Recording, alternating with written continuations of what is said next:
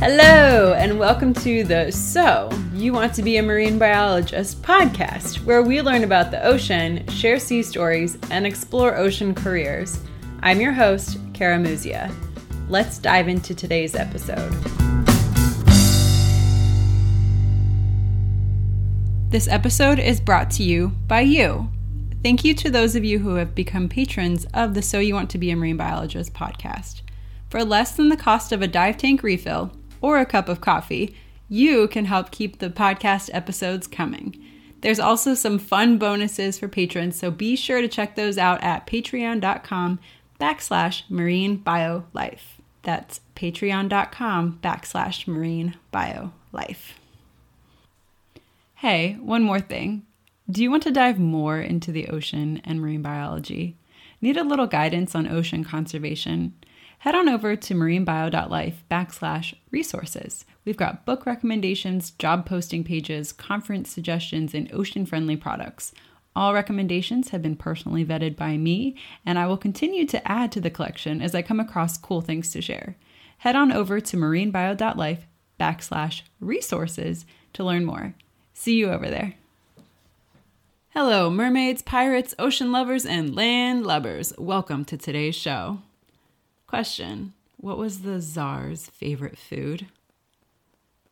A zardine. What do you call a crab that's afraid of small spaces? Claustrophobic. My guest today is Bill Francois. Hailing from France, Bill heard the siren song of the sea at a young age while exploring the tide pools of the Mediterranean. Bill has quite the resume. He's a physicist, marine scientist, and fisherman, and we cover a lot in today's show. With Bill, we chat about the best catch and release practices, how whales cook themselves, how being on a national French television show launched his book writing career, the poetry of physics, and all about gangster fishing. It's such a fun conversation. Please enjoy. Bill Francois, welcome to the So You Want to Be a Marine Biologist podcast. I am really excited to chat with you today. Hello. So you just wrote a book called Eloquence of the Sardine, and I've really enjoyed reading it. It was wonderful. Thank you for writing it. You start off with a tide pool and a sardine. Where was this tide pool located? Yeah, I start the story of my book with what has kind of been the beginning of my story with the sea and it was as a toddler, really, really young, uh, trying to find little animals in a tide pool, uh, which is not really a tide pool because it's in a sea where there are no tides because it's in the Mediterranean. Uh, mm. So in the south of France, where I spent all my summers during my childhood, and I had a very strong connection to this sea and all the little creatures that live there. And that's what drove me to studying the sea as a career after that. Yeah. Okay, I did not realize that the Mediterranean did not have tides. They have, but really, really small. Like uh, the the average tide is maybe ten inches. Okay. Yeah, so really small tides. If you don't know the sea really well, you will not even notice the tides. But if you know it well, you can see a little difference of a few inches of height of water. Fascinating. Okay.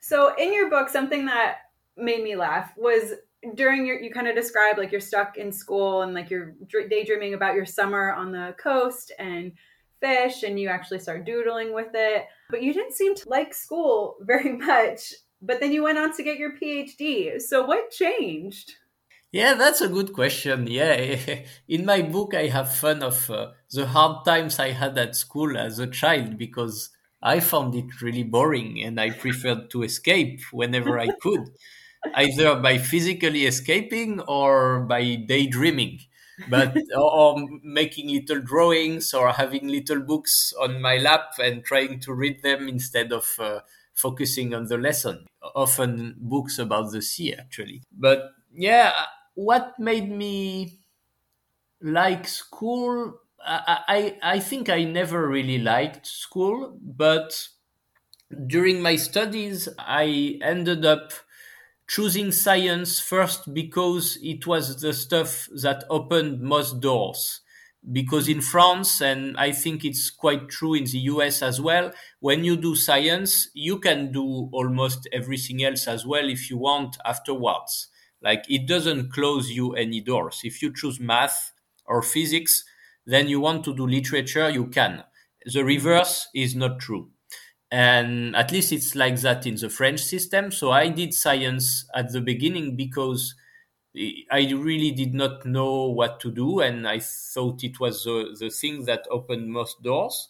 And then I started getting a taste for science, and especially for physics, which I found fascinating thanks to a few high school teachers that were really, really great and made me understand that with physics you can have a deeper understanding of lots of stuff that surround you in the world and sometimes little stuff that you don't notice become fascinating with physics. For example, a soap bubble, something we don't notice in our everyday life, but if you look at the physics of it, uh, it's something that is so thin it decomposes the light of the sun, which is quite amazing. It's a physical force that we don't experience at our level usually, which is the superficial surface tension of uh, a, an interface between water and air, and it has lots of crazy physical properties. And so I became amazed by physics, and that's how I got started into science. And at the same time, I was fascinated by the, the marine creatures. So when I had the opportunity to mix both of these topics, it became really interesting for me. Yeah, I I never thought about a soap bubble being quite so complex. Now I'm not going to look at them the same. yeah, soap bubbles are great. Uh, there is a great book um, by a friend of mine which has been translated in the US as well, and the name is The Elegance of the Everyday Physics. At least that's the name in French, but uh, I think I can find for you the name in English. That's uh, remarkably similar to the title of your book. Yeah, yeah, it's quite similar, but uh, he wrote it uh, long before mine, and we did not know each other before we met, thanks to a book event, and then we ended up working in the same lab. Oh, how funny! It's Hidden Wonders. In English, the name is Hidden Wonders: the subtle dialogue between physics and elegance. Wow, they had a nice English name. it's quite a nice name for for a book. Yeah, Hidden Wonders, and it's about bubbles and drops and liquids and foams and lots of small stuff you don't even look at. For example, sand on a beach. You know, it has crazy physics that we still don't understand.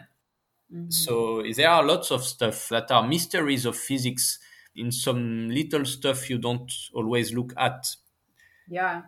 Actually, now that you mentioned sand on the beach, it's one of the most beautiful things I've ever seen under a microscope. And there's so many different kinds of sand.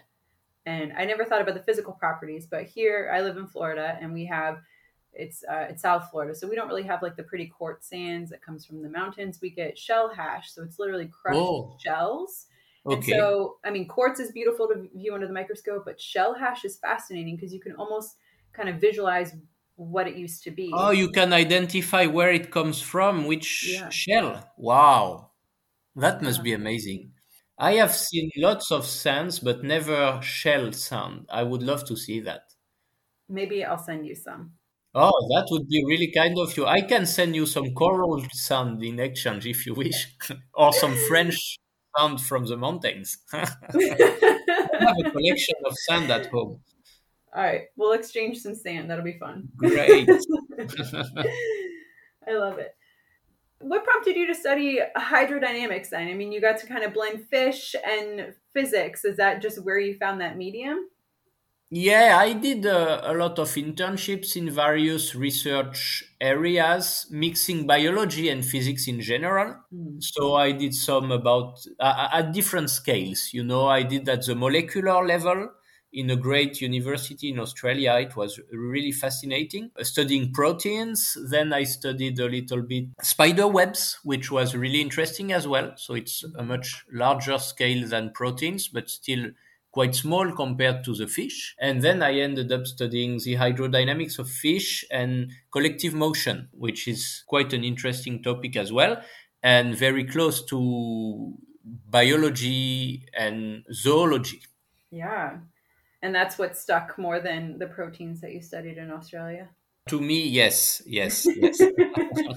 Actually, I did study sand as well. Before that, I did a, a big internship for my master's degree about uh, the way very, very thin sand, so almost a mud, can flow. Because the way sand flows in general, when you, you put it on a slope, is not explained by physics yet and it's a big mystery of physics. If you put sand on a slope and then you move the angle of the slope more and more and more, at some point it will start flowing. And before that, it does not.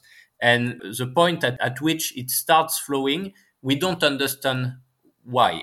Like we cannot predict it and it it even depends on the history of the slope itself. Like if you start with a larger slope you can go, go at higher angles without having the sound flowing. Uh, it can be really surprising and it's a big mystery of science. Like i think the one who will solve this will really make a breakthrough discovery. But to me, fish were sticking a bit more for my personality because I've, I'm fascinated by fish. So I did my PhD on fish. Fair enough. Actually, you kind of brought up a point that was in your book about how, you know, we look back at how little people knew back in the day of the ocean. You know, you cite research works that were like, oh, there's only 75 fish in the sea, which we know now that is wildly inaccurate. And how now we think that we know maybe all there is to know, but you're predicting in the future we'll we'll look back and be like we knew nothing back then. I think that's really fascinating that you kind of like bring up that. There's still more out there to discover and understand. Yeah it's a simple idea but uh, lots of people uh, don't realize that i think nowadays we think we know everything. But if we look back at even a hundred years ago we knew nothing that we know today and we we thought lots of stuff about the brain for example or about the fish in the sea that we know now are completely false. And it's sure that the things we know today uh, will turn out to be completely false in uh, maybe a hundred years or at least a lot of the things we know today and will make even more discoveries. So i think it gives a lot of hope to the scientists to keep that in mind. Yes Absolutely. So, what about fish hydrodynamics did you end up studying? I ended up studying two different aspects of fish hydrodynamics that are a bit linked together, which is the effect of size on fish hydrodynamics. First, the effect of fish size on the gait and the type of locomotion. And second, the effect of fish size on collective motion and especially on leadership in uh, pairs of fish. So, mm-hmm. who is the leader when two fish are swimming together? Was the, the main question. It's a matter of fish size and of fish personality and lots of uh, different stuff. But on our experiment, we measured that when two fish of the same size were paired together, there was no clear leadership the leadership was shared among the fish relatively evenly. We define the leadership as the ability to take decisions in directional changes when they swim. So it's mm. the one that turns first and is followed by the other in a certain direction. And we measured that with some data analysis tools. So when we have two fish of the same size, they share the leadership. And when we have two fish of different sizes, the leader is the largest one in most cases, even when it's not swimming in front, which is quite amazing. We conducted the experiments in uh, Friday Harbor in state of Washington. Oh, okay. So what, what fish were you monitoring? Uh, they are called Cymatogaster aggregata in Latin, and the American name is the Shiner perch. Mm-hmm. It's a small fish that lives in the Pacific Northwest and they have the particularity that they are completely viviparous and mm-hmm. they make one offspring every year, which is almost an adult when it hatches, when it's born. So we don't have development problems like it's not a larva. We have juvenile fish that are almost all the same as an adult, especially for their swimming style. So it's quite interesting to study them because they are just miniature adults. Oh, that's really interesting. You can have a wide range of sizes of fish with uh, all the same developmental characteristics. How did you observe them? Were they in tanks or did you figure out how to film them in the wild? Yeah, they were in tanks. We caught them in the wild and we put them in tanks with acclimation protocols uh, to make sure they all have the same conditions of light and temperature and feeding, etc. And then we, we release them. But we, we put them on big tanks for quite a long time to be able to have a, a reliable measurements. Yeah. What made you choose fish from the Pacific? Actually, I had the opportunity to do a research project at Friday Harbor Laboratories in the Pacific. So that's why we studied them there. Mm. But that was because of opportunities there. If not, we would have used fish from elsewhere. We wanted a, a model species, easy to work with, but of course, the results could be different with another species, and we know that. But for our experiment, we needed a few model species, so we focused on this one. And for a few other experiments, we also used some zebrafish. So it's a freshwater fish that is raised in laboratory. Okay. What were your findings with the zebrafish?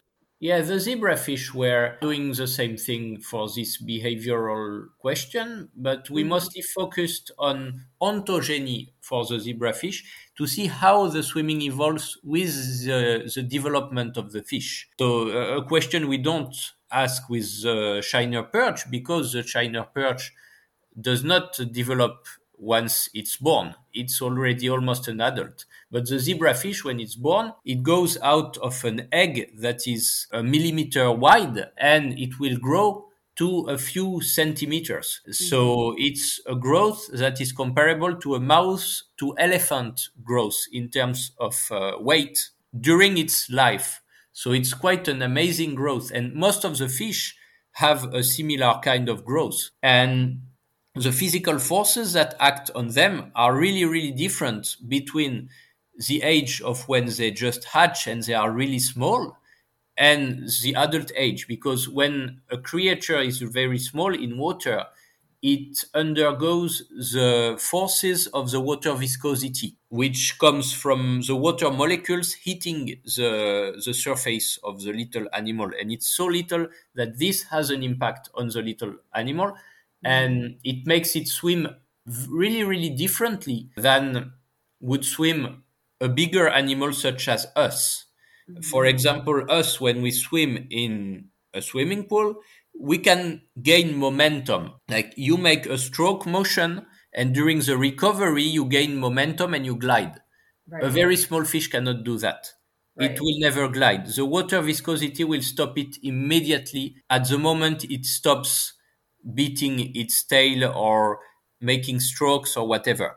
Right. So that would be the equivalent of like one of those uh, training pools where it has the current of water constantly going through and people just swim against the current. If you would stop swimming, It would even be worse. It would be the equivalent of swimming of swimming in a swimming pool of honey. oh, Like if you can imagine a swimming pool full of honey and you would swim in that kind of liquid, it's the exact physics equivalent of what feels a baby fish swimming in water. oh my gosh. It's just as sticky for it. You can imagine. With all what it can imply, for example, uh, for breathing, it's really complicated for a baby fish to breathe because of this water being so viscous for it. It has to breathe honey. And for so, so they mostly breathe through their skin actually, rather than with the gills. And the gill breathing will develop a bit further in their life a bit later. Oh my gosh. Yeah, it's really it's really complicated for the baby fish to swim, and that's why most fish larvae have really weird shapes. You know, like they don't look much like the adult fish. If you look at a swordfish larva, for example, or a sunfish larva, they really have nothing to do with the adult, and that's because they have to develop these weird shapes to swim in honey. Yeah. You know, I've seen many larval fish under the microscope and I've noticed that they don't look anything like the adult counterpart. And I never understood the physical necessity of that difference? It's because the physical laws acting on the larval fish are completely different. With the water, but also a lot of other stuff linked with uh, what we call size effects. For example, when an object is really small, usually its surface is really big compared to its mass because the mass, the weight of an object is linked to its volume, which evolves as the square, as the length multiplied by the length multiplied by the length you know like the volume of uh, a square for example is uh, exponential. Yeah exponential. So it's it evolves much faster the weight than the surface. So the effects of surface are much more important for small animals than the the effects of the weight.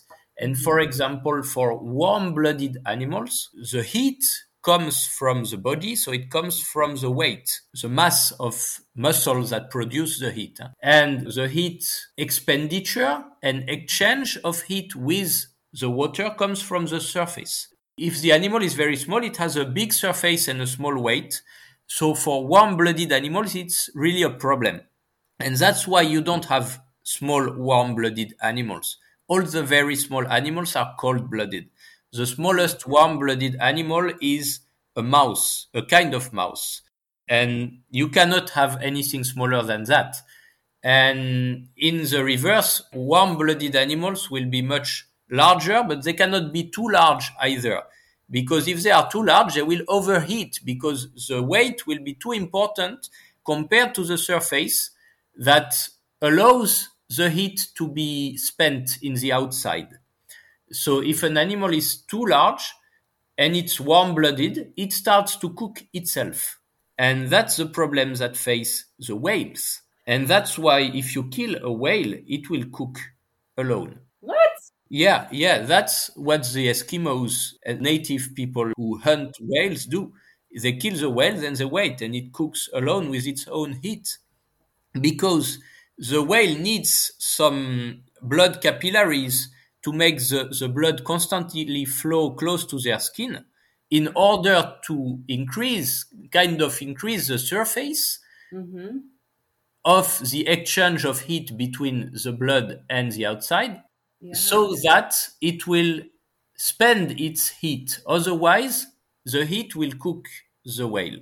And if the whale dies, the heart does not work anymore, so the blood cannot move, and the heat is enough to start cooking the meat. And that's why the limit of size for a warm blooded animal is a whale. You cannot make bigger than that, otherwise, it cooks itself. Oh my gosh. I never thought about that either. This is so fascinating. So, okay, so whales, they have to be alive in order not to cook. I mean, they have to be alive in order to be alive, right? That's well said. Yeah, they have to be alive in order not to cook. Oh my gosh. Okay, so they use their blood capillaries and push them to the the surface of their skin in order to exchange this heat with cooler water. Yeah. At least water can pull the heat away a little bit better, even if they're not actually cold water. And once they pass, their blood is not actually circulating to the surface of their skin, so they don't have that that transfer of heat, and so they actually will cook. And that's what you're saying the indigenous people kind of relied on, and that's how they ate whale. Exactly. Yeah. And wow. on the opposite side of the spectrum, the smallest warm-blooded animal, which is a kind of mouse, it's called a shrew. And this shrew, it eats insects and worms and stuff like that. As it's on the opposite side, the problem of this mouse is that its surface is too important compared to its weight. So it produces too little heat and it has too much heat exchange. It loses too much heat through its skin. So this poor shrew has to eat all the time. Otherwise, it faints because it, it has hypothermia. Mm. And when they get trapped in some traps, because the scientists often try to catch them to study them, mm-hmm. they faint. If they don't eat every half hour, they faint. And they are so tiny that just putting them in your hand will put them back to life because it will hit them a little bit. Oh my gosh. That's my kind of mouse. It gets too cold and it faints. The same thing happens with the, the hummingbird. The hummingbirds, they have to eat all the time. And their problem is that they sleep during the night and they cannot mm. eat and sleep at the same time. So when they sleep, they, they, they kind of faint with hypothermia. And actually they don't sleep, they hibernate. And they mm. are not really frozen, but it's just like if they were hibernating and they need the, the heat of the sun to go back to life every morning. Oh my gosh. There's something very poetic about that, though. Like the sun brings them to life. Oh, yeah, there would be a nice book to write about these animals, but they are not aquatic animals, so we don't like them. we admire them, but we don't write books about them. yeah. so, what are some of the differences or similarities that you've seen between some of the fish that you worked with in America versus in France? That's an interesting question because we did some uh, beach seining in America to try to catch some fish for the lab and then we studied them and put them back. Mm-hmm. And it was really fascinating because uh, we we found a lot of fish that are almost the same than in France. Sometimes even the same species or almost the same species, like the, the dogfish, for example, in the Pacific is almost the same as the spiny dogfish in France. And they were considered the same species until last year or two years ago, where they decided to put them apart, but they are really, really close. And at the same time, some other fish are just similar species, but not like they look almost the same and they play exactly the same role in the food chain, but they are not the same species. Like the gunnel fish, it's a kind of eel in the US is not exactly the same as in France, but they are both gunnel fish and quite similar. Mm-hmm. And for some species, the whole genus or the whole family does not exist on one side or the other of the planet. But as it's exactly the same environment and kind of the same temperature and ecosystem, some really similar fish have evolved to play exactly the same role. And for example, this shiner perch that I studied, we have a fish that is really similar in France that we call a gris sea bream. And mm-hmm. it does not exist in the Pacific, but it's in the Atlantic and Mediterranean and it plays exactly the same role in the ecosystem and it has evolved exactly the same shape and the same kind of behavior but it's a kind of convergence in evolution. Mm. that's really interesting. Yeah i was amazed to see that. Like i was studying a place that i did not know and i found a lot of similar stuff as if it was a it was a kind of universal stuff the marine ecosystem you know. They all have uh, the big predators the little eel-like fish that lives in the rock etc it was amazing to see that. Yeah. The world is small right? It's so big and yet so small. Exactly yeah. I've so I found online that you were in a TV contest the Grand Oral. wow, you are a great uh, spy for online stuff because that was only in French. How did you find about that? That's amazing.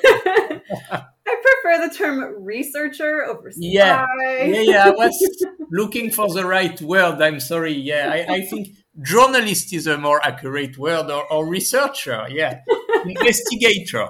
Investigator. There we go. Well, I know just un petit peu de la France. Ah, good.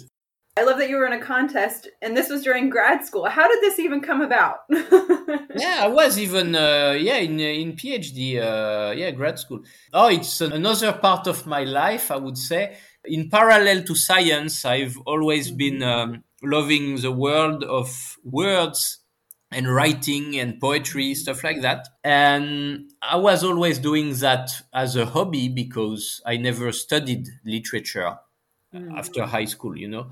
Uh, I did only science and I kept the literature part as a hobby. Uh, we have a weird system in France where the, the undergrad years can be really really hard and competitive and you do only working for three or four years and mm-hmm. then you get to a kind of graduate school and then you get much much much less work because it has been so hard and competitive to get into that after that uh, it's a bit more free and during these years, I had more time. So I did what we call eloquence contest, which is a kind of debating contest uh, where you write some text uh, on subjects they give you with a limited amount of time. And uh, then you perform it on stage. You, you say your text. It can be poetry. It can be debate. It can be a speech like uh, an after dinner speaker at a ceremony or a political speech. It can be a lot of stuff it has to be about uh, five minutes long and it's in a competition. And it's a, a popular activity in France to have these kinds of contests. And at the time, I, uh, I loved doing that. So I did quite a few. And then they decided to do one on TV, on okay. the French uh, national TV. So as I, I, had done a few, they found my name on internet because they are good researchers as well. and so they called me and they asked me if I wanted to participate. And yeah, I participate and I was lucky I won the, the contest, which was fun. yeah, I love finding that because I feel like that blends so much of kind of you know the science and the communication aspect of it exactly yeah and it's fun because these were two aspects completely different in my life f- at that time i did the mm-hmm. science on one hand and the communication and the literature on the other Mm-hmm. And I had always wanted to mix both, but I never did. And when I won this contest, the French TV are not very well organized, so they did not think of a prize for the contest until the last minute. uh, usually they think and they get a partnership with a, a cruising company or a car company or whatever, and they end up offering a cruise or a car. And this time they did not. And at the last minute they they called uh, one of their friend who is an, uh, a publisher. And the friends say yes well the winner can uh, write a book in my publishing company. And as i won they asked me uh, they, they gave me the prize of publishing a book which had been a dream for me for a long time because i always wanted so they told me well that's great you will publish a book where you talk about the art of public speaking and eloquence and stuff like that. And I said, no, I won't write that. I'm not a lawyer. I'm not a great speech person. I just do that for fun and I'm good at it, but I'm not an expert. But I'm an expert in fish. So if you like, I can write one about fish. And they told me, well, uh, why not? Try to do it, but please put eloquence in the title and that's how I came up with this weird title. Now you have the the, the real secret story about the book. oh my gosh! You know, I wondered. Well, I saw that you got the publishing contract with Fayard, so that was my question. Is you know, was that what prompted you to actually write the book? But I love that that was really the prompting of the title more than anything. Sounds like a book was going to get published whether or not you won this contest. Yeah, yeah, yeah. Because it's really hard, you know, to get a publisher for non-fiction or fiction books. It's it, it's really really hard. Like I have a friend who is a, a, publisher in France, and he told me the the figures, the statistics, and apparently in France, but I think it's even worse in the US. Uh, out of uh, 400 books, there is only one that is published because people have sent the manuscript to the publisher with hope that it will be published you know. All the others are published because the publisher knows the writer or because the writer is already famous so he has a contract or stuff like that tv shows or stuff like that. Like only one out of 400 is published because they send it to the so if you send uh, if you send a book to a publisher you have almost no chance. Nobody has no chance to to get published. It's really sad and i think it will change with self publishing which is becoming something really big in the usa and i hope it will uh, change a bit the world of publishing because it's really unfair. There are so many talented people who wait all their life without getting published even though they make great books so I, I hope it will change yeah, It's a really good point. I think one of the best ways that highlights this, I think J.K. Rowling, right, the author of Yeah. Harry Potter, one of the Mhm. best, most read books ever. I what was the statistic? It was like she sent it to 50, 100 publishers before somebody finally took a chance on her, and now look at it. So, and she would, would have been one of those 400. That's amazing. And now it's probably the most read books in the world, or Right, maybe just after the Bible or something like that. right, But yeah, it's it's amazing, and it was refused everywhere. right. So it it it means the the quality of the book has nothing to do with the success rate. It's Right. just that the market is completely saturated. right.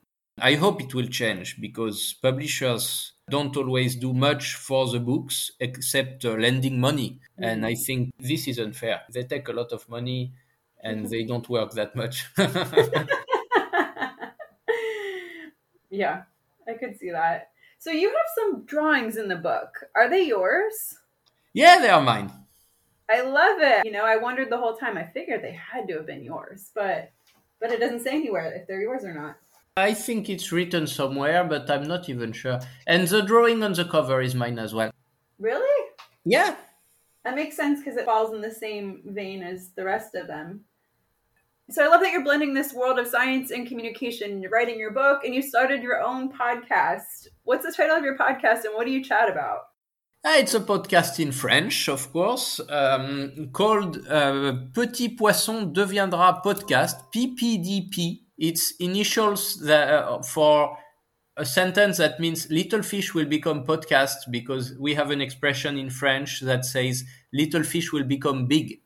And it's uh, a kind of pun with that. But as you guessed, it's a podcast about fish, but also about all marine creature and the life underwater. And on each episode, it's really short episodes, like five minutes episodes.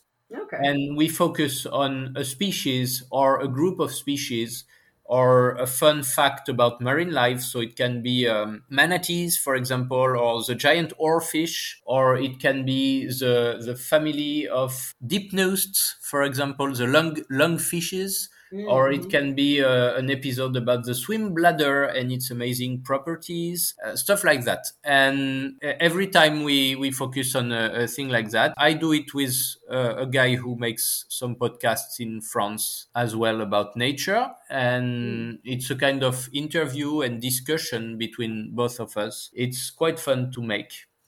Yeah. Is it all in French? Unfortunately, yes. Unfortunate. It's beautiful But- language. You know, now with uh, DeepL and Google Translate and stuff like that, uh, I think the language barrier will be over in a few years. Uh, the other day, I was on a podcast in Polish and I don't understand a word in Polish. I don't even know how to say hello. And I just put the podcast with the microphone and on my phone at the same time, I had a, a kind of Google translator and I could read what was uh, said in the podcast almost instantly. oh my Uh, gosh. yeah, it, it works. Yeah. I've not tried that. That's amazing. Technology is amazing. Yeah, yeah, yeah. It really works well. The the new translators work really well. I think very soon we will not have to learn languages anymore. Yeah. You will not have to undergo my horrible French accent anymore. I will speak through a microphone that will put perfect English instead of what I say now. But I love the French accent, one. And two, I feel like, what are you going to sound like? A robot? Like, I don't know. Yeah, that's quite frightening as well. And they can even imitate the style of the sentences. Now, the, the artificial intelligence can even translate a few jokes and make their own jokes. So it's quite frightening. Slowly becoming cyborgs. I don't know how I feel about Yeah. that. Yeah. Okay. so, in your book, you talk about street fishing, which was just fascinating to me because I picture Paris as you kind of described it as very much a city and concrete jungle and with people, and it's kind of hard to get in connection with nature. But you found the underground world of street fishing. How did you discover this? Oh, yeah, it's a great activity that I do in Paris. I've always been fascinated by the sea and marine animals and aquatic animals in general because mm-hmm. fish don't only live in the sea and freshwater is fascinating as well. And for years, I didn't notice that in Paris, where I live, we have the Seine River. And in the Seine River and in some underground canals that go around the city. Uh, we have a great biodiversity. And one day I decided to have a look and try to go fishing in the Seine because I thought there would be some fish and I wanted to try. And immediately I met some very nice people and I met a whole world of uh, a, a, great community of anglers who fish in the Seine. So it's a really particular type of fishing. It's sport fishing where they do only catch and release and they really respect the fish really well. They are very committed to protecting the, the fish. And it's really amazing because culturally, it's anglers who are linked with the culture of uh, street activities, hip hop, and street art, you know, graffiti.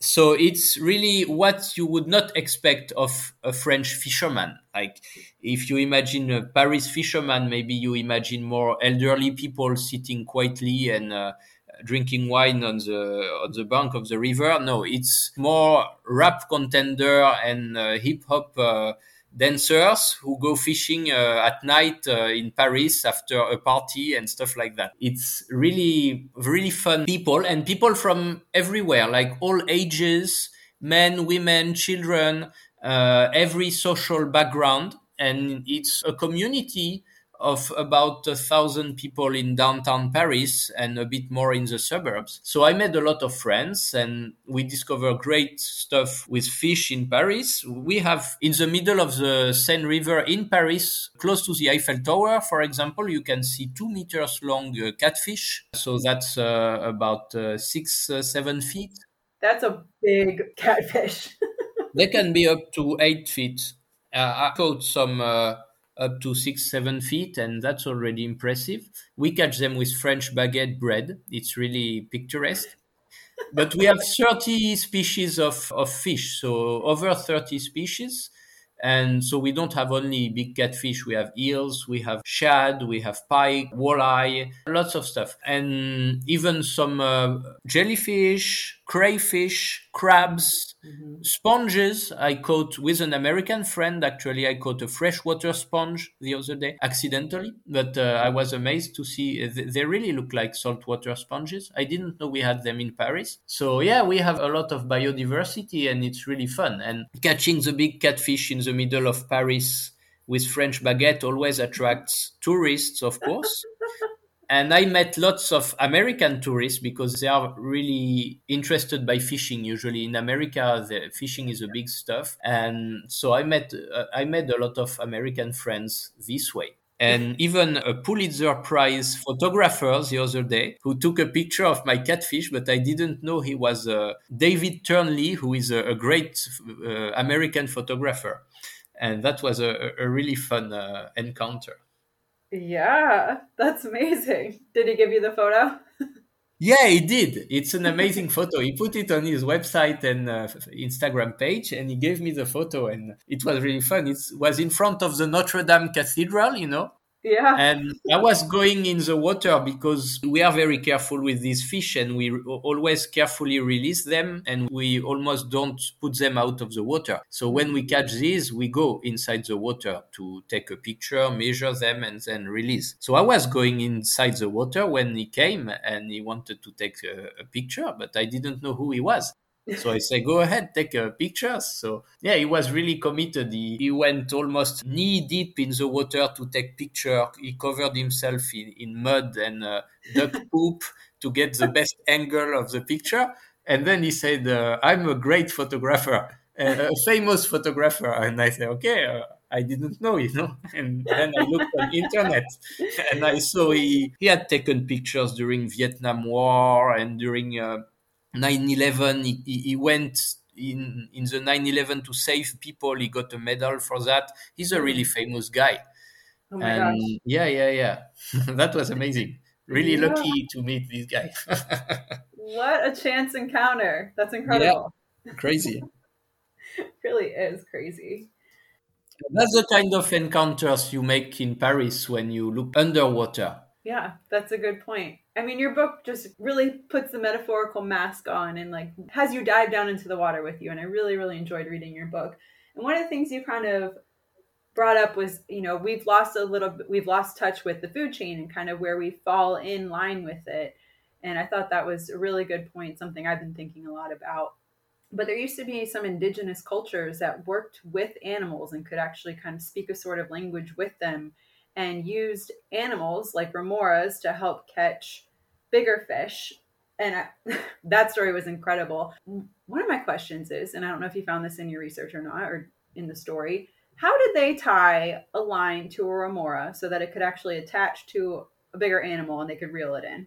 Yeah, it's quite an amazing uh, way of fishing they had, and it has been documented by too many peoples independently. So we are sure that it's true. Like it's Mhm. not uh, fake news or, or legend. And it has been observed until the 1980s. But unfortunately, we don't have a lot of really precise data about how they did it exactly. We have a few hypotheses. They did attach the line to the remora. I think that's not the harder the hardest part because if you have a thin line, you can tie it with a knot around the, the tail of the remora, for example. That was my question, like around the tail. I saw very few drawings from explorers who saw it and who detailed it, documented it on drawings. They usually just wrote they, they tie the remora. But Mm. the very few drawings I saw show either around the tail or by pinching a little hole inside the tail. But Mm, I think that's not easy because you have to be careful not touching any tendon or, or the, um, the spine. right. So, but, but if you do it maybe in some hard parts of the what we call the pterygophores, which are the bones that attach the dorsal fin to the to the body of the fish, this is a very strong part. This is where we attach the tags when we tag Mhm. some fish, and Right. it's painless for the fish and it's quite strong. So maybe that's where they did it. If they made a hole in the fi- into the fish, but maybe they did not make a hole because apparently the fish were the remoras were almost tamed, and they came back to the boat when the line broke, for example. Mhm. So th- they were kind of tamed. And one of the explanations I also saw about why they were tamed is that apparently they were fed by the indigenous with some wastes and especially with some poop. Apparently, the remora, as they eat the fish poop all the time, they also ate human or cattle poop from uh, indigenous. Yes. They, they really developed a taste for the flavor, huh? Yeah, probably. That's what I, I read in some articles of people who were discussing the techniques. But uh, yeah, it's not really sure about how they attach the remora. It, it's quite a lost art. A guy tried in the 1880s to, to do it and he failed. Yeah. Uh, how did you find these stories? Depends on the story. A lot of the stories I found by knowing people who told me about them. And you know, a lot of people about the sea, they tell you a lot of stories that sound fake, you know. Yes. Yes. And I love fact checking these stuffs because sometimes you figure out that they are fake and it's interesting, but sometimes you also figure out that they are true or that the truth is even more crazy than the fake story. So Mhm. each time I hear a fisherman or a naturalist or a sailor or whoever tells me a story about some marine animals, Mhm. I look it up.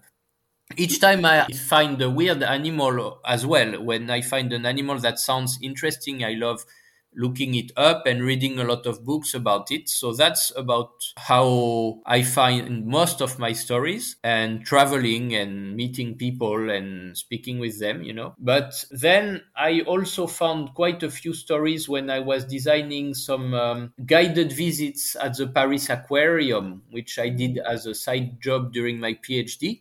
I guided tourists at the Paris Aquarium, and it allowed me to try most of my stories on people and see which stories the people like the most. And I think it's really interesting for science outreach to do that because you see what people like, what people don't like, and what people don't like at first, but start liking if you introduce it a different way. For example, physics, usually if you start by saying, I will explain you the physics of, they just close their ears and right. close their eyes and run away. but if you explain it another way and say, oh, this seahorse is really amazing and the way it feeds is linked with properties of the water, and then you start explaining, it can have another kind of impact and it works much better. So, yeah, I, I developed some of my stories also like that by talking to people and investigating some subjects. And internet has a lot of great stuff on it if you look. Uh, uh, I have the chance of being able to look in French, English, and I know all the names of fish in Spanish and a lot of them in Italian. I don't mm. speak Italian and I speak bad Spanish, but if you speak French, you understand Italian. Like you can read it. You cannot right. speak it, but you can read it. So it gives three times as many stories. So it's uh, really fun to do. Try to see in different culture how it works. And yeah, that's where most of my stories come from. When they don't come from my own experience of course. Yes. I mean some of the stories that you found in here were absolutely fascinating. Like i didn't know linnaeus changed his name nine times. Um, yeah. the whole, the whole, story of the i might butcher how to say this but the tech techelet with the rabbis and the dye the special mm. dye like amazing. Thousand year old mysteries. I was blown away yeah, this one is a is a fun one as well. So is that your next book? The phys- the eloquence of the physics of the ocean? That's too much of a mouthful. Uh, you you are not too far. you can discuss how baby fish swim through honey and seahorses feed through water properties or how, how the water affects how they feed. Yeah. Yeah, there are lots of stuff to do uh, about the the physics of marine creatures. And I hope I will have good news about that soon uh, with a, a, new book. I have uh, many book projects at the same time, but uh, this one is ongoing work. Awesome. Well, I'll read it. I thoroughly enjoyed this book. All right. As we wrap up here, I have a, a few questions I like to ask each listener. First up, what does the ocean mean to you? That's a good question.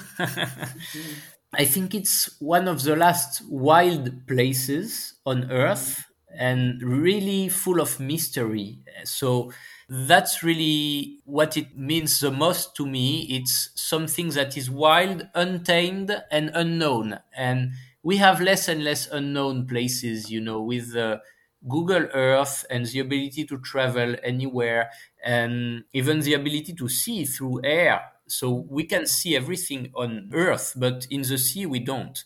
So we have a lot of species that we don't know, even some big animals that maybe we have never seen. I think it's the last unknown place on Earth that allows me to dream of something new all the time and to of constant discoveries. That's what it most means to me. Mm. Yeah, it is a place of mystery. I yeah. agree with that 100%. If you were given a blank check to use on any project, what would you use it for? That's a good question because uh, I, am I'm, I'm saying good question all the time. That's not good. no, I, I, think it's a tricky question because I have projects that I would love to do for my own curiosity Mm-hmm. like studying some uh, some mysterious species such as the spearfish, which is the smallest of all billfish and is really really unknown. There are quite a few fish that are mysterious in the sea, and I would love to know more about them because I just find them fascinating and because it can be a good way to to learn how to protect them as well. But I think if I was given a blank check for a big research project, I would probably spend that on something more useful for the big stakes the sea ecosystems face today. and probably something about trying to sustainably raise some species that can be herbivore or develop new ways of uh, producing food in a sustainable way to try to prevent overfishing and pollution and stuff like that. I think I would invest in a project like this mm-hmm. or producing biofuel with uh, algae or stuff like that to try to improve the quality of the ecosystem and to protect it. Yeah. So a small scale project to satisfy your curiosity and a large scale project to satisfy global demands and needs. Yeah, let's say it like that. Okay. I dig it. What is your favorite field story or stories to tell? And this could be an amazing day out in the field where you just saw some amazing fish or things just went right and it was a glorious day, or it could be a day where things happened and you got paid, you got chased by the Paris gendarmes and it makes a really great story now. yeah, I got chased quite a few times by the Paris gendarmes actually and uh, I know you know it because it's written in the book, but you probably don't know that my English publisher wanted to make a censorship on this part of the book what? because they have yeah they have all of their books read by a lawyer oh. and the lawyer tries to see what can make a problem and their lawyer expressed that they did not want to publish this part of the book because it's uh, the apology of an illegal activity so they rewrote the whole chapter, getting rid of the gendarmes part. So it was really absurd because the whole end of this chapter, where you know the gendarmes run after us, uh, well, we ran for no reason, and they just got rid of all the the reference to the gendarmes. So it was uh, completely stupid. So I told them, no, no, I don't agree. I take the risk. and yeah, and of course, I never got sued by anyone for having written that. Huh? And uh, gendarmes are still running after me, but they don't even know that I go to even more illegal places, such as the Palace of the King of Morocco or the Versailles Castle in Paris, where I go fishing for giant pike. and they never caught me for the moment. But uh, we release the fish, and it's just for the joy of studying them and watching them. You know, we use barbless hooks and uh, special equipment, and we don't even take them out of the water, but we still get sometimes run after by some gendarmes. I love your famous illicit fishing spots. oh, we have uh, very good illicit fishing spots. Yeah, we call that gangsta fishing, and we have lots of rules. Gangster because fishing people from the, the street world and they have their own codes of ethics. So, for example, mm-hmm. if you do gangster fishing, you have to release the fish and take care of it. And you mm-hmm. have to clean the fishing spot as well. If you see any waste or garbage on it, you have to clean it yourself. You go there illegally, but then it's your responsibility to protect it. There is a, a French fisherman who is also a philosopher and an interesting guy who launched this kind of movement, and it has a lot of uh, ethical rules to protect the ecosystem. But yeah, we have crazy gangsta fishing spots in castles and private properties where we get run after by uh, dogs, and uh, some friends even got shot with uh, flashball uh, rifles. oh my gosh. For the moment, everyone survived, but it's quite violent uh, yeah, it's it's like that. It's quite a fun stuff. But we are not the only ones. You know, in the U.S. there is a guy called James Prosek who wrote a book about trout, and he went around the world in illegal places to try and find the rarest trout and paint them for science and art. Mm-hmm. And he made some really nice watercolor books and i didn't know other people were doing that but apparently yeah lots of people dive or fish in illegal places to find some wild nature because sometimes you have to break a bit the rules. Like i respect all the rules that are in going in the way of protecting nature but the mm-hmm. ones that are just going in the way of protecting some privileges of stupid uh, rules of property or stuff like that i don't care much I like it. But to tell you about the best uh, field trip, it was completely legal. It was probably in the Mediterranean Sea okay. where I I went for tagging tuna, and we ended up seeing uh, a mobula manta ray and swimming with it for a few hours under the boat and it oh was dancing under the boat. Yeah, the mobula rays, so it's like a miniature manta ray. And mm-hmm. we have lots of them in the Med, but you only see them when the sea is very flat. And when you see them, they will always dive right under the boat. And if you wait, they come back up and they investigate the boat. And we managed to have this one come to the boat and we played with it for, yeah, about an hour. And my mother was there as well. So I got to share it with her and, and some very good friends as well. And it was really uh, fascinating to, to see that. And of, of course we saw whales and dolphins because we always see them in the mediterranean this time of year. But yeah it was probably one of my best days out there in the field. Yeah dancing with mobula rays. Yeah amazing. Awesome. What are some good catch and release tips for people? You, you mentioned that when you're doing your gangster fishing it's usually all catch and release you keep the fish in the water and use barbless hooks. The very best catch and release tips are on an American website called Keep Fish Wet. And this website is based on science only. So they go to all the conferences and they read all the articles scientific peer reviewed articles about catch and release to try to make the best advice. So this is where you will find the best advice depending on the species. But in general, the most important is to decrease the air exposure of fish as much as you can, but it really depends on the fish. For example, a carp, you can take it out of the water for over 15 minutes without damage sometimes if you do it well. Whereas a trout, after five seconds, it can start having an impact on the fish survival rate. Not mm. because it will kill the fish, but because it will make it more vulnerable to predators. So I think the most important is to try to decrease air exposure. You can take great pictures of a fish when it's still in the water. So it's useless to remove it out of the water. And if you do remove it, you can always remove it for only a few seconds where it will have no impact. Then always wet your hands when you touch a fish. Don't put it in dry surfaces.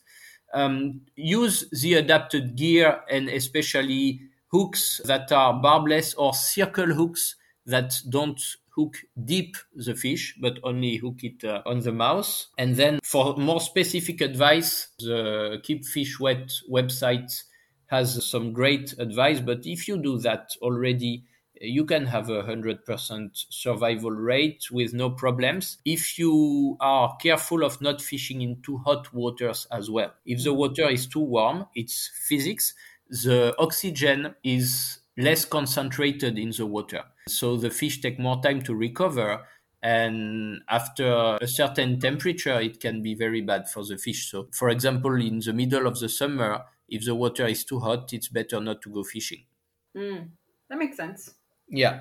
That makes total sense. Do you ever keep any any of your catches? Yeah, yeah, yeah. Of course, not the ones caught gangsta fishing in Paris. but um, yeah, sometimes I even spearfish a little bit. That's a different thing. You know, it's not a naturalist uh, activity, but it's just a, a, feeding stuff. And it's good to have the feeling that you're part of the food chain and know that know where your fish comes from. And I prefer to catch it myself than uh, buy it at a store. And yeah, I sometimes keep a, a few fish when it's the right season and the right size, and it's the opportunity to cook a good meal. Absolutely. I think spearfishing is kind of like the the ultimate hunting fishing, right? Like pull pull in line, you're above the water, but spearfishing you actually get down in their element. You are like another fish, yeah. Uh, there is one that is even more ultimate, but I never had the chance to do it, which is bare hands fishing. Mm. And yeah, some people in some areas of the world catch fish with their hands, but seen that. You need very protected ecosystems to do that. Huh? yeah, it's called noodling. They do it with catfish and they put their hands in holes and let big catfish bite them. For the big catfish, yeah, I saw that. we could do it in Paris with our catfish, but uh, uh, only on the spawning season where they are on the nest, but I would not do that. It's better to leave them alone on spawning season. I think it's better to leave them not biting my arm. Period.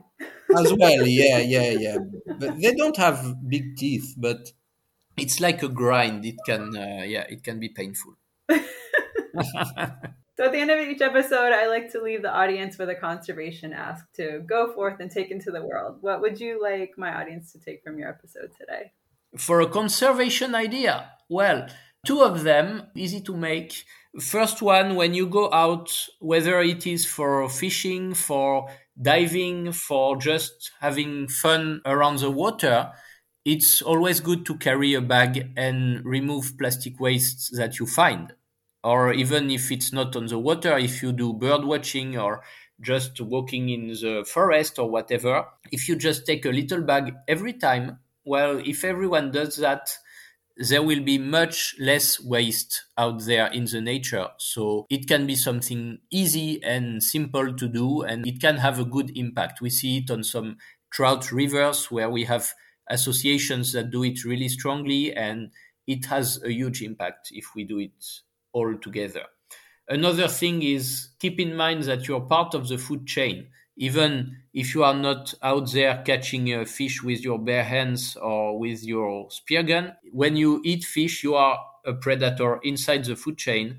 And like a wise predator, it's better to take care of this food chain and choose carefully the fish you are going to buy because depending on what you buy you can have a positive impact if you support some um, sustainable fishing that can even fight off bad industrial overfishing and can fight off some mining projects and stuff like that. For example sustainable salmon fisheries in alaska that are currently fighting against a gold mine project that would completely kill the salmon population up there. Or if you choose the wrong one, you can support some really destructive uh, activities. So it's really important. And for that, there are lots of tools that you can find sustainable fish guides on apps for your smartphone or on internet. They are updated. They are most of the time really good. So of course, some labels are not exactly as good as they can seem, etc. But most of the times, if you follow the guidelines of these associations, you do more good than harm. Of course, it's always better to eat a carrot than to eat a fish, but if it's a sustainably farmed uh, or sustainably caught fish, it can have a good impact as well. Great asks. If listeners want to find you, connect with you, learn more about you, or read your book, where's the best place to do so? To read my book, you can find it on bookstores or online. You put my name and the name of my book, and you will find it. There are two editions one for the UK and one for the US, but you will find the US one easily on all uh, online book retailers. You can find ebook as well quite easily, and even audiobook in uh, the UK version. To find me, you can find me on Instagram at Bill Francois 20 24. That's my personal and fish related Instagram because I have another one for some comedy shows I do in Paris, which is another activity I do. uh, the 24 Instagram is my uh, personal one. Or on Facebook, you can find me as well. I have a fish on my profile picture, so you can find me easily. Wait, I'm thrown off. You have you you do comedy as well. Yeah, yeah, I do stand up comedy in French as well, uh, with a lot of puns in French that will be hard to translate until artificial intelligence can do it for me. But yeah, it's comedy about society, nature, people, lots of topics. And I do that in Paris in a nice theater. So it's a new a new life for me. I started a few months ago, and it's quite fun. Amazing. I'm gonna have to brush up on my French just so I can check this out oh yeah, if you practice your French or if you think you can read subtitles, I can send you some parts of the show with subtitles. Yeah, I can read subtitles. I will send you. well, I'll put a link to everything we chatted about in today's episode on the show notes. Thank you so much for being on the show today. I really enjoy our chat. Thank you. Hey, do you want to help the oceans? Have you considered a career in marine biology, but maybe just aren't sure where to start? Head on over to my website, marinebio.life, and subscribe to my newsletter. When you subscribe, you'll receive a free PDF download where you'll learn the seven steps to becoming a marine biologist without the degree. Thank you for listening to today's show. I'd love to hear any insight you've gleaned. Leave a comment in the show notes or send me an email over at marinebio.life. If you enjoyed this episode, leave a review and, of course, share with your friends. If you want more resources for ocean news, including conservation topics and careers, plus personal insight from me that I just don't share anywhere else, join me at marinebio.life and sign up for email updates. Keep after your dreams and making waves in your community. One person can make a difference. Thank you so much for listening, and I'll catch you next time on the So You Want to Be a Marine Biologist podcast.